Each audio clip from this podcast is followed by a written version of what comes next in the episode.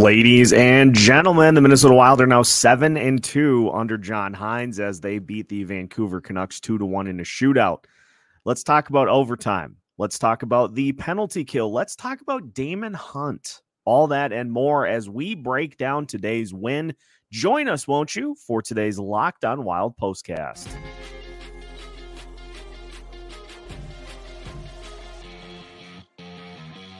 You are Locked On Wild postcast, part of Locked On Minnesota on the Locked On Podcast Network. Your team every day. And that's right. We are your team every day. Today's Locked On Wild postcast is ready to roll as the Minnesota Wild pick up a two to one shootout win over the Vancouver Canucks. And uh, a little bit of revenge after what happens to the Wild in Vancouver the last time these two teams matched up. But there's a lot to pull from this game, to say the least. And a lot of encouraging things that we continue to see from the Wilds. Um, John Hynes continuing to kind of define his go-to players in critical situations in overtime. That was just, just boring, um, to say the least. And so I, I, that's going to have to be a bigger conversation, I think, about what to do to make it so that three on three overtime isn't basically just playing a game of tag. Uh, but A, a lot of good that the Wild were able to uh, to do in this game against a uh, Vancouver team that was um it, it, that's a that's a good Vancouver team that the Wild played. And Casey DeSmith certainly up to the test here today. He was challenged a lot in this game, a lot of uh, shots right up in front of him, which is good. That that's something that we called for uh, and have called for throughout the season. But uh, DeSmith was huge in this one. Uh, Filip Gustavsson just was better. And it led to, you know, it's now six and one in the last seven starts for Gus Bus. He ranks near the top of the leaderboard in the N H L in every goalie category since John Hynes took over. Because I think something that has helped a little bit, in addition to Gus kind of finding himself, is that we've gone back to the clearly defined goalie and backup. Like, we don't have the you're going to start and you're going to start and you're going to start. It has been right back to Gustavsson is our guy, and he's going to get the majority of the starts. He started seven of the nine games since John Hynes took over. And John Hynes, coming from Nashville, where he had U C Saros, who is in a similar workload type goalie. So he knows a thing or two about having a number one guy and giving them the uh, opportunity to get that uh, number one level starts. And Gustavsson has rewarded the team uh, by and large. Uh, I want to dive in, because I know the penalty kill went five for five, and I'm curious as to if anybody else had a similar reaction to what we saw today.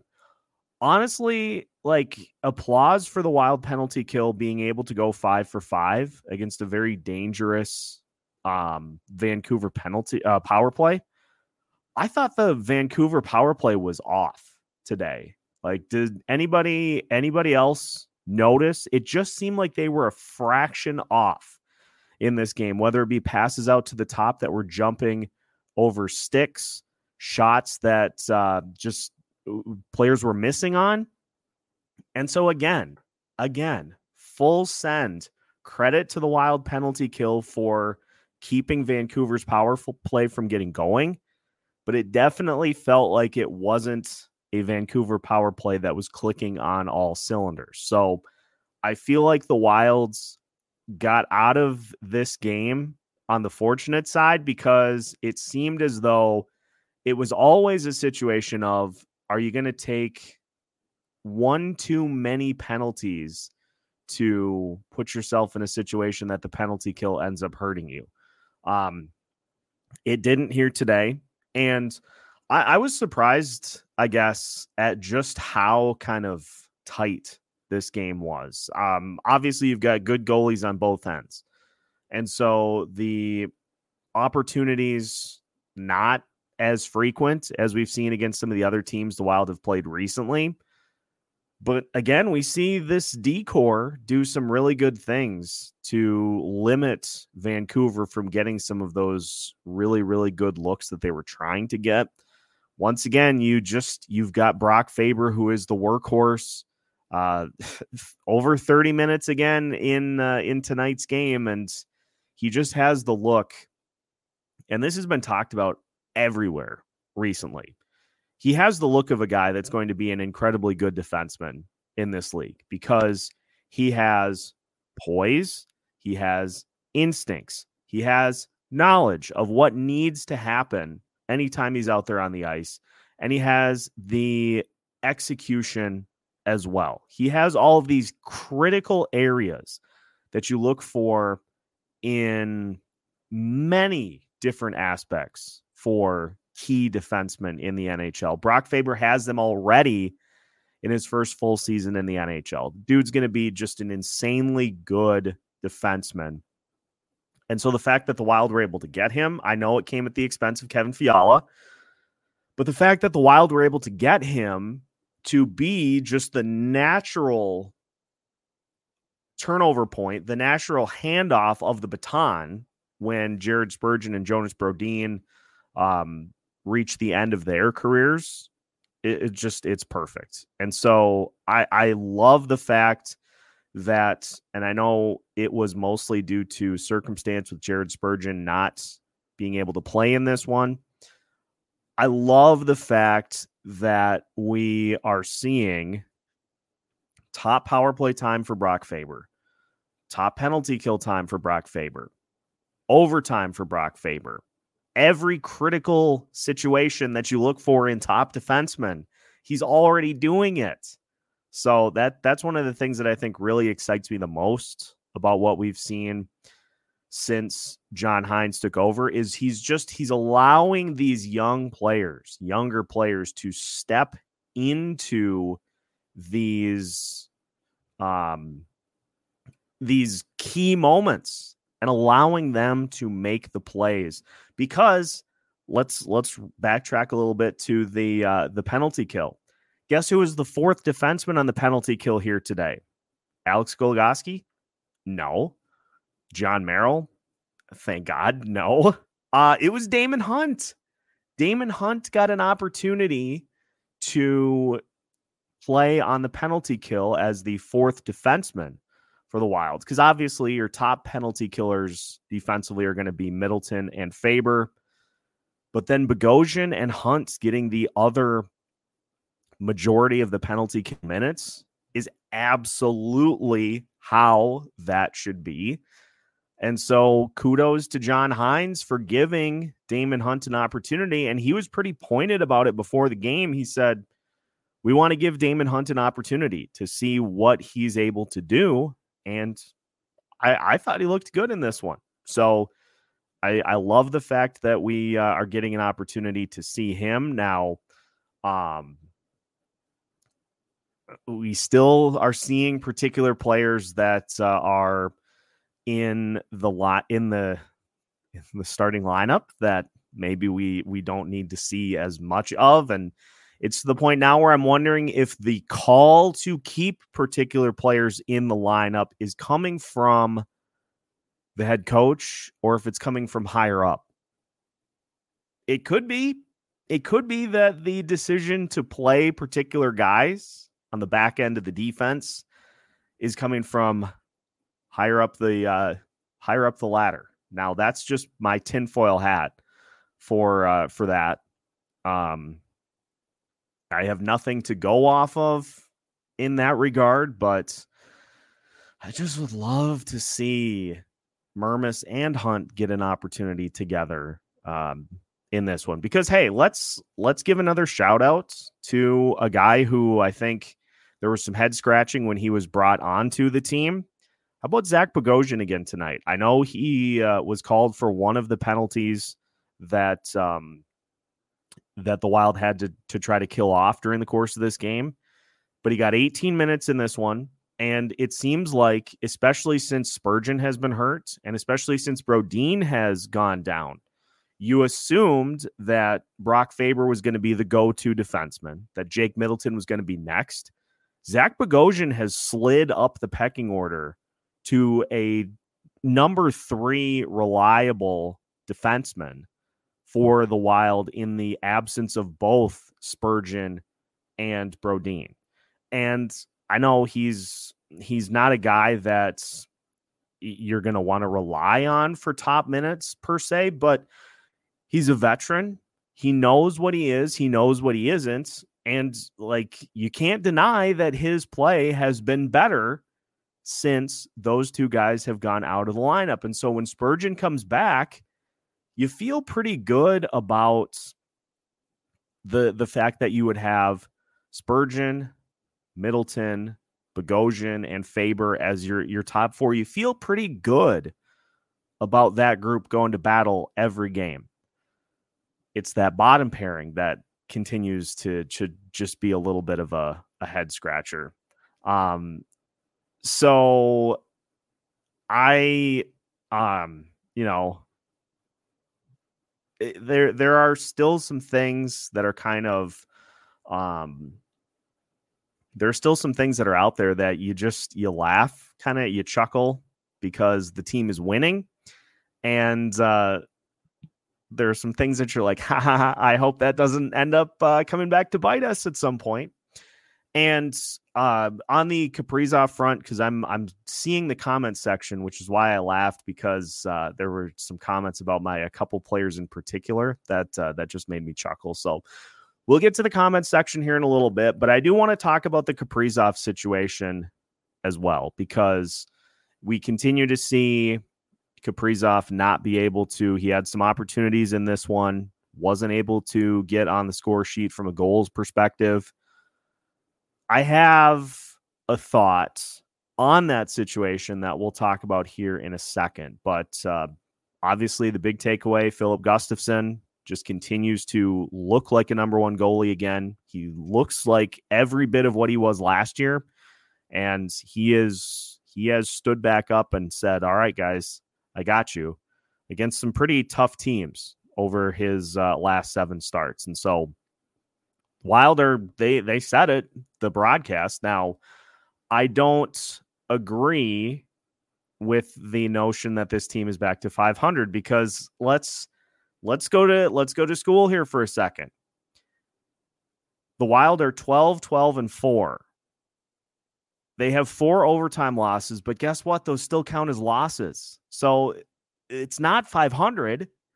You have four losses that just took longer to happen than regular losses. So this team is still twelve and sixteen, but they're just two points out of a playoff spot right now. And they have a game in hand on almost everybody in the division and in the Western Conference. And so there are some things that are encouraging about what we've seen. And the fact that the Wild are now two points out of a playoff spot, that's where we ride. That's what we want. And so a lot to uh, to further dive into here in this one. I can already tell this is going to be a long postcast, but hey, that's fine. We've uh, we got a lot to um, we got a lot to discuss here in this one. So uh, let's pause for just a second, and uh, we'll come back. We'll take your comments, and we'll further break down a two to one shootout win for the Minnesota Wild as we continue today's Locked On Wild postcast after this. Today's Locked On Wild postcast is brought to you by Gametime. Folks, the holiday season is here, and if you are buying tickets to a concert, to watch the Wolves, to watch the Wild, to watch the Vikings, if you're buying tickets for those events over the holiday season and beyond, there's nothing worse than trying to find tickets that are too expensive, or worse, buying tickets for somebody in your family or a friend or whatever, and getting to the event and finding that your view is obstructed. Gametime is here to make the ticket buying experience as stress-free as possible. They offer last-minute deals, plus views of every single seat in the venue. Take the guesswork out of buying tickets with Gametime. Download the Gametime app, create an account, and use code LOCKEDONNHL for twenty dollars off your first purchase. Terms apply. Again, create an account and redeem code L O C K E D O N N H L for twenty dollars off. Download Game Time today. Last minute tickets, lowest price guaranteed. Today's Locked on Wild postcast also brought to you by FanDuel. As the weather gets colder, except if you're in Minnesota, because it hasn't yet, the N F L offers stay hot on FanDuel. Right now, new customers get one hundred fifty dollars in bonus bets with any winning five dollar money line bet. That's one hundred fifty dollars if your team wins. If you've been thinking about joining FanDuel, there is no better time to get in on the action. The app is incredibly easy to use with a wide range of betting options, including spreads, player props, over-unders, and more. If you picked the Minnesota Wilds to prevail in this one today, hopefully you took the under. And hopefully you took a Freddy Gaudreau anytime goal. Those were both some bets that cashed in today's win against the Vancouver Canucks. All that and more by visiting FanDuel.com slash locked on to kick off the N F L season. FanDuel, official partner of the N F L. Welcome back to today's Locked on Wild postcast. The Minnesota Wilds pick up a two to one shootout win over the Vancouver Canucks as uh, they improve to twelve, twelve, and four. Let's get to your comments here uh, for today's Locked on Wild postcast. We start with Mike. Nice win. Gus and Zuccarello really came up big in this one today. And uh, we talked about the Gustavsson numbers. He's six and one in his last seven starts. His goals against average and save percentage are uh, either tops or near the top of the list in the N H L since he was given the opportunity to be that number one guy. I I know the logic behind the alternating starts for your goalies, but it ends up creating a situation in which you're basically penalized after a good start. You are given the opportunity to get back on track after a bad start. But the fact that they're riding the hot hand with Gustavsson right now, which we expected and hoped would be the hot hand all season. It, again, you go back to what John Hynes had in Nashville with U C Saros. Pretty easy for him to be the number one guy, but not forcing a guy in to the net because he hasn't played in a hot minute.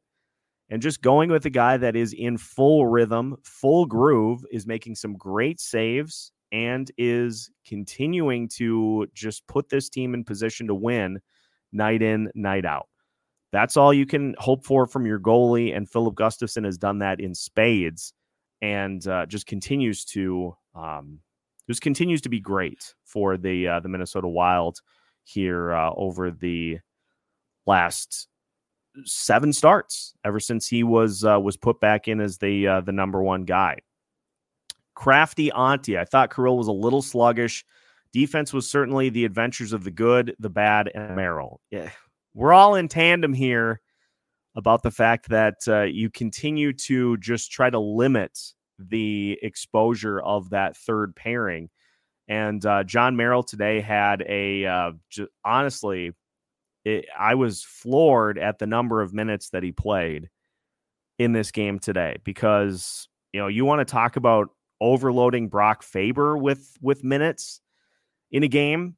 And uh, and Faber checked in with a uh, thirty-one thirty-four on this game. Folks, if we continue to give John Merrill ten minutes and six seconds of ice time a night, you are at major risk of overloading him. Um, if you continue to, to, I can't even do it with a straight face, ten minutes and six seconds for John Merrill, which at some point you have to wonder, are you really getting enough to be able to throw somebody that little on the ice? Is the upside really that much to throw a guy on the ice for that little time in a game in which you went to overtime and you went to a shootout? What would be the harm? Like, what are you really risking by giving that ten minutes and six seconds to Dakota Mermis? and maybe not having to have Brock Faber out there for thirty-one minutes or Jake Middleton out there for twenty-seven minutes or Zach Bogosian out there for twenty-one twenty-eight. Daemon Hunt played fourteen minutes, forty-four seconds in this game tonight. I think that should be the, the good thing that we see here is that he outpaced, um, he outpaced Johnny Vibes, but I mean, ten minutes and six seconds is like when a, an N F L team gets one possession in the first half and they just cannot, they cannot get back on the field. Like, give it to somebody else. That's all I'm saying. And on the Kirill front, because uh, B also noting that um, Kaprizov went top shelf on the shootout and came up short. So I, I think we are fully in a dual dichotomy here with Kaprizov.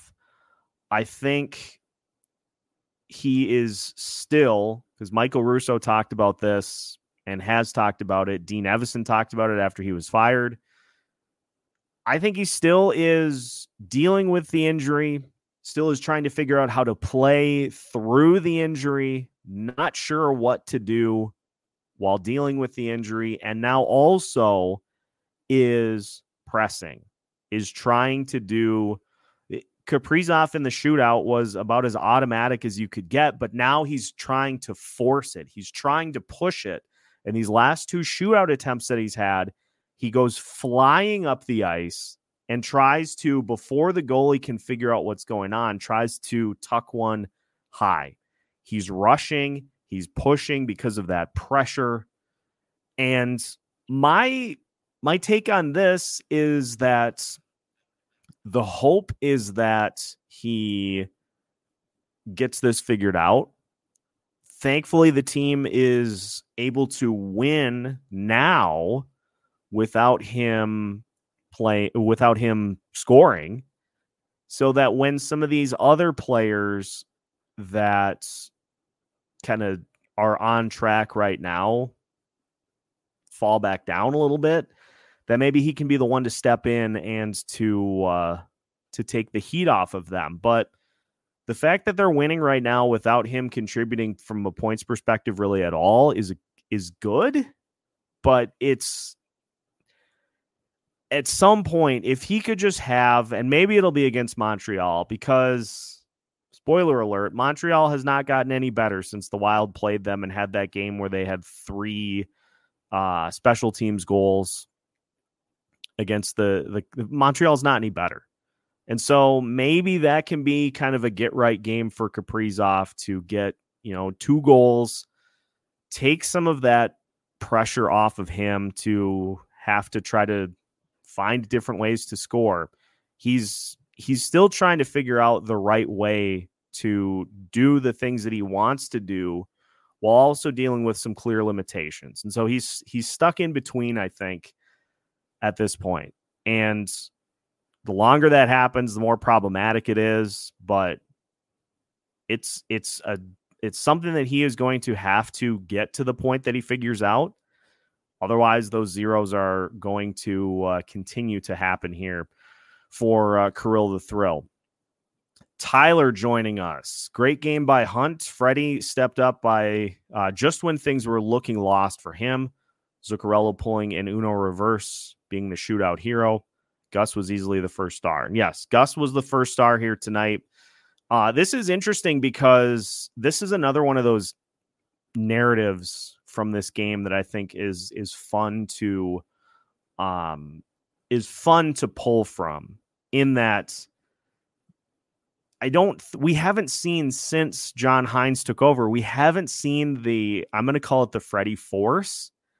We haven't seen Freddy Gaudreau stuffed up into the top six, because he has been he's been the third line guy every game since John Hynes took over, and there hasn't even been an inkling to try to shove him up into the top six, because the spots that should be occupied, at least from the center perspective in those top two lines, are currently taken by Joel Eriksson Ek and Marco Rossi, and that's how it should be every game this season.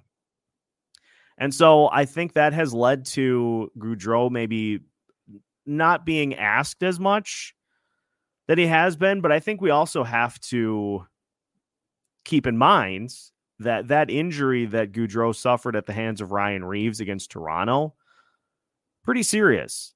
And so him being able to move past it now and get back to actually playing has led to him looking much better since he recovered. Um, I, I think also the fact that he's not being forced into one of those top six spots has just helped him play more of his game as opposed to having to play a style that you expect from a guy in the top six.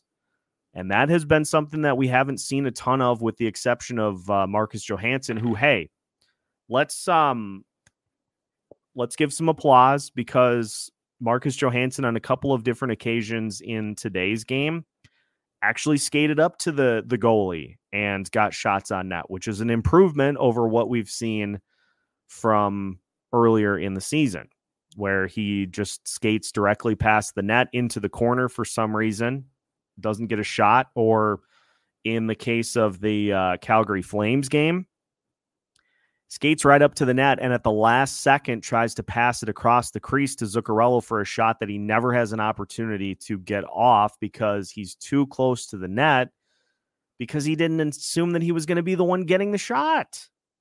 So props for Johansson, I guess, for actually shooting in uh, into this game. But with the exception of that, we really haven't seen a ton of, like, we have to force a guy into this spot because I think he can be in that spot. It's been a lot more of the your minutes are earned, because, again, look at the minute count in today's game.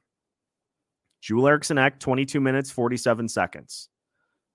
Led the team, as it should be. Kaprizov had twenty-two minutes, and I, I know there are lulls with what Kaprizov is doing right now, but Kaprizov is is somebody that should be one of your top minute getters, because once he gets going, once he figures this all out, it's he's going to be one of the leaders for this team, especially offensively. After that, it was Matt Boldy, eighteen minutes. And then beyond that, you've got Zuccarello at sixteen fifty-five, Gaudreau at sixteen oh three, Johansson had fifteen forty-nine, and then Foligno at fourteen fifty-seven. But the point being here, Rossi with fourteen thirty-seven tonight, by the way. But the point being that Ek, Kaprizov, and Boldy should be the guys leading pretty much every night. And so the fact that they were, again, here tonight is just something that uh, he continues, Coach Hynes does, continues to use the guys as opposed to throwing Freddie nineteen minutes or whatever else. Hynes is, is going with the combinations that um, put this team in the best opportunity to win, and they continue to do so. Tyler also noting the penalty kills looking good lately, but I sure wish we saw them a lot less. And it sounds as though, I missed the comment, but it sounds as though Hynes is going to address the penalties, because it, th- this is exact, exactly right.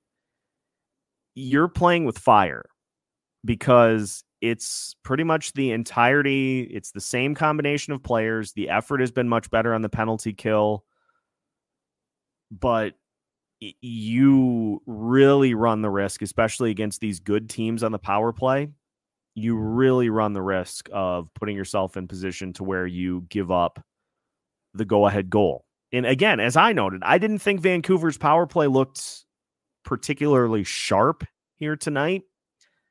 If they would have been on their game, maybe they come away with a goal and you end up with a different story as to what happened here today. But Credit to the um, credit to the Wild penalty kill for doing the job. But again, your penalty kill is better the less it is utilized, the fewer times it's utilized in a game. Um, yeah, now finally getting back to the uh, couple players in particular. Some people are being forced into the lineup, a couple misfits. The back end of the defense is unreliable. I think we're picking up what you're throwing down. So uh, I'm glad that I'm glad that my subtlety kind of snuck in um, with with those two guys. But yeah, it's it's tricky to try to navigate with those two in the lineup, assuming that you're just not going to uh, to give up goals. John, what's happening? We are shooting for a low first round pick. If they squeak into the playoffs, they'll get manhandled by Vegas or Dallas. A surefire, surefire bloodletting first round defeat. And look, I I don't disagree here, because I think everybody is on the same page as to ultimately, with everything that's going on with this franchise, with the money that they are not able to currently spend, with the roster construction, it's a hard sell. It's a hard ask to get this team deeper into the postseason than some of the others that are at full cap capacity, that have franchise players, that have elite level goaltending, and just have lineups that make you want to vomit anytime you go up against them. But this is what the objective is for this franchise every single season, is to get to the postseason. That is the benchmark for this team. It it's not make a deep run. It's not get yourself to be a legitimate Stanley Cup contender. As of right now, the objective for this team, the metric for success is, I'm going to steal this from Christian Ponder back when he said it, because I thought it sounded weird back then. It sounds weird now. Our goal is make playoffs. That's it. That's the objective. And so if you make the postseason, you consider that a success, which is why you hear, in the instance of Bill Guerin saying after last year that he didn't think the season was a, was a failure. You made the playoffs. That's that's the objective right now. And so until that mindset changes, until you realize that you're going to have to, um, you're going to have to pull back a little bit and really legitimately um, take a hard look at this thing and start to cultivate, um, you, you're going to continue to do the same thing. So, I, I mean, the goal right now continues to be get to the playoffs, and that's that's it. Like, Colorado, they they fell out of it. Guess what they ended up getting rewarded for? Kale McCarr and uh, Nathan McKinnon.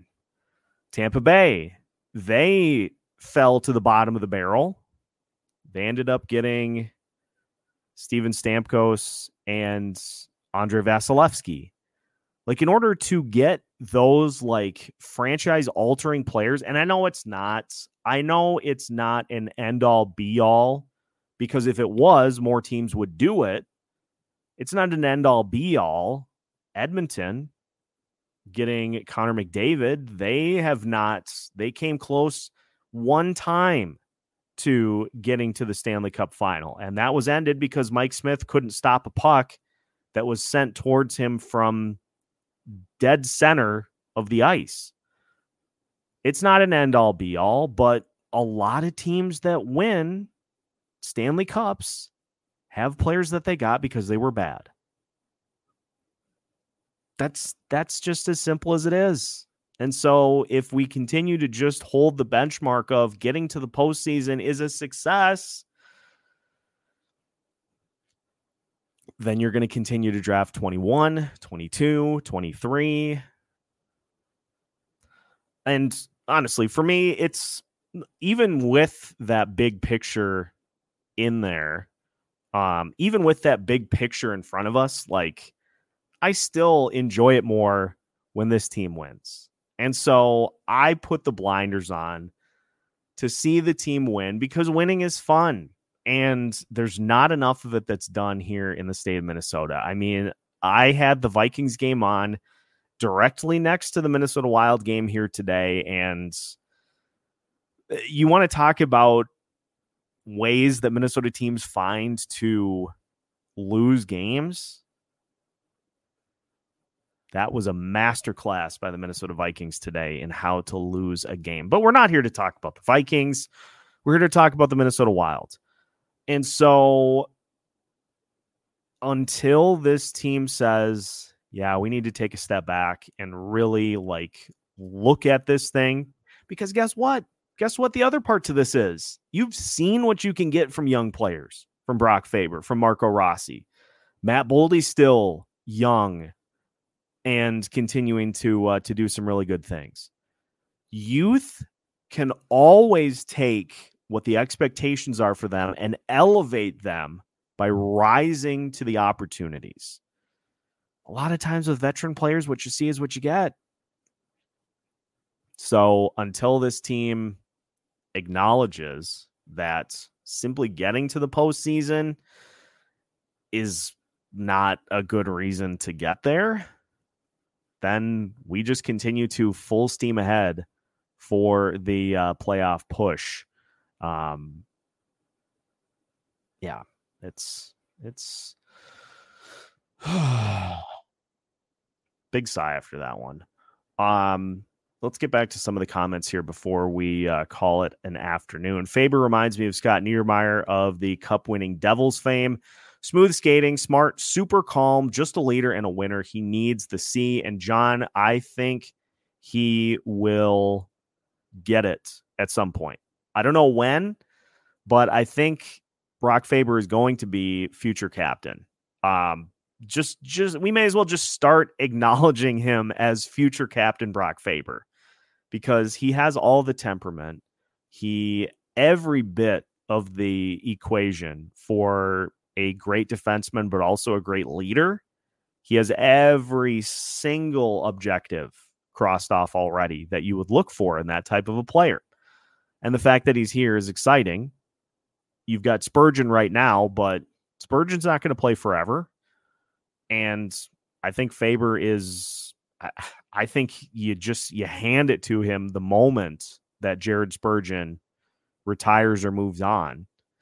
You hand it to him the moment that happens, and you just you just go with it, because he, he already every bit of what you would want, um, every bit of what you would want in a captain. He already is, and he's only going to continue to get better as his career unfolds. So future captain Brock Faber is absolutely the answer for the question of who should be the future captain. It's Brock Faber. Bob joining us. Thank you for uh, giving the smash the like button um, boost here. We we always love having these postcasts after uh, after games, win or lose. If it's a loss, we we go a little further into some of the things that likely led to the loss. Let's get Merrill's minutes down even more, please. I'm I'm in favor of that. Uh, we always like to uh, get the conversations continued, uh, re- regardless of whether whether this team wins or loses, because I think, as Mike points out, like we're not gonna we're not gonna candy coat it. Like I just I don't think even even if this team were to go on some sort of a massive heater beyond what they've done, I don't think it's a, a team that's that's got a good shot at, you know, a, a Stanley Cup run this year. It's just with what they currently have, it's not something that is going to be incredibly easy for them. And so, like, we always are keeping that future goal in mind. And if it's something that I don't view as attainable, I'm not going to try to dream my way into it, because that's just that's just miserable on myself. Is you get your hopes up and that sort of a thing doesn't happen. That's just no fun. So we always keep it one hundred percent here uh, on Locked on Wild. And so everybody that appreciates listening to episodes um, on a daily basis. We thank you because I do this for all of you. So the fact that we've got a uh, very healthy listener base to continue to tune into episodes when it's when it's going good, when we have the opportunity to talk about the good stuff, or like this last week when uh, some of the the bad happens. We're we're going to tell it how it is, no matter what's going on with this team, because that's what the fans deserve. So I think that is about all I have for today's show. Now, I did see um, John had a comment here uh, in regards to what has been going on with Bill Guerin, and I'm not ducking it. It's just there's a lot of speculation going on as to what is happening and what will continue to happen with this, because if you listen to Michael Russo's appearance with Dan Barrero on K F A N on Friday, it's not over. But for the sake of just purely speculating, um, we'll just continue to react to stuff after it happens, and that's that's about all we can do uh, with that situation. Um, Bob noting the lunchbox work ethic keeps everyone back. Then when they Then when they show up, winning eight of the last ten is great. Hope it goes longer. I agree. Let's uh, let's continue to um, let's continue to keep this winning going, because it distracts from all the other stuff that's going on. Um, but yeah, we'll we'll keep you up to date on Wild wins, Wild news, Wild notes, all of that. And so if you have yet to, although I know everybody in the comment section here has. If you have yet to subscribe to Locked On Wild, make sure that you do, because otherwise you are missing out. And uh, let your friends know, too, that if they haven't subscribed, great source for Minnesota Wild news and information, as well as game breakdowns, is right at their fingertips by just looking for Locked On Wild on social media. So appreciate everybody hopping into the comments section here for today's postcast, but that is uh, going to do it. For today, the Minnesota Wild pick up a two to one shootout win over Vancouver. Pittsburgh next up on Monday. We'll chat about that game with Alex Micheletti for your Micheletti Mon- Victory Micheletti Monday episode of Locked On Wild. We get another Victory Micheletti Monday, which is great. So make sure to tune in for Monday's episode. Until then, enjoy the rest of your weekends. Your Minnesota Wild are now twelve, twelve, and four on the season. And you can follow along for the rest of the season, whether that includes a postseason run or not, by following along with Locked On Wild. New episodes, all yours, every Monday through Friday as part of the Locked On Podcast Network.